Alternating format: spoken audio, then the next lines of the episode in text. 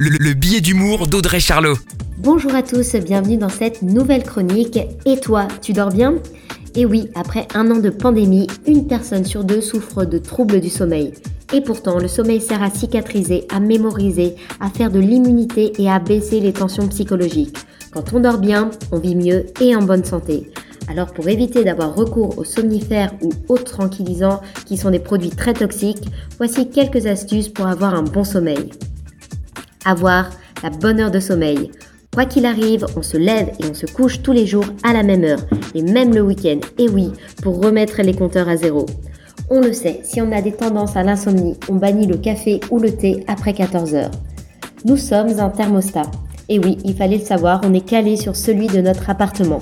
Le matin, on favorise la lumière, le sport et les bons petits-déj. Il faut du chaud. Par contre, le soir, au calme, un bon bain tiède sans se sécher trop vite. On évite les scènes de ménage aussi qui nous font vite monter en pression et donc en température. Si on n'a pas eu encore recours aux techniques qui favorisent l'endormissement comme la méditation, la sophro, la relaxation, on s'y met sans hésiter. Et oui, il est important de bien dormir, mais attention à ne pas devenir omnibulé par ces heures de sommeil au point de devenir insomniaque.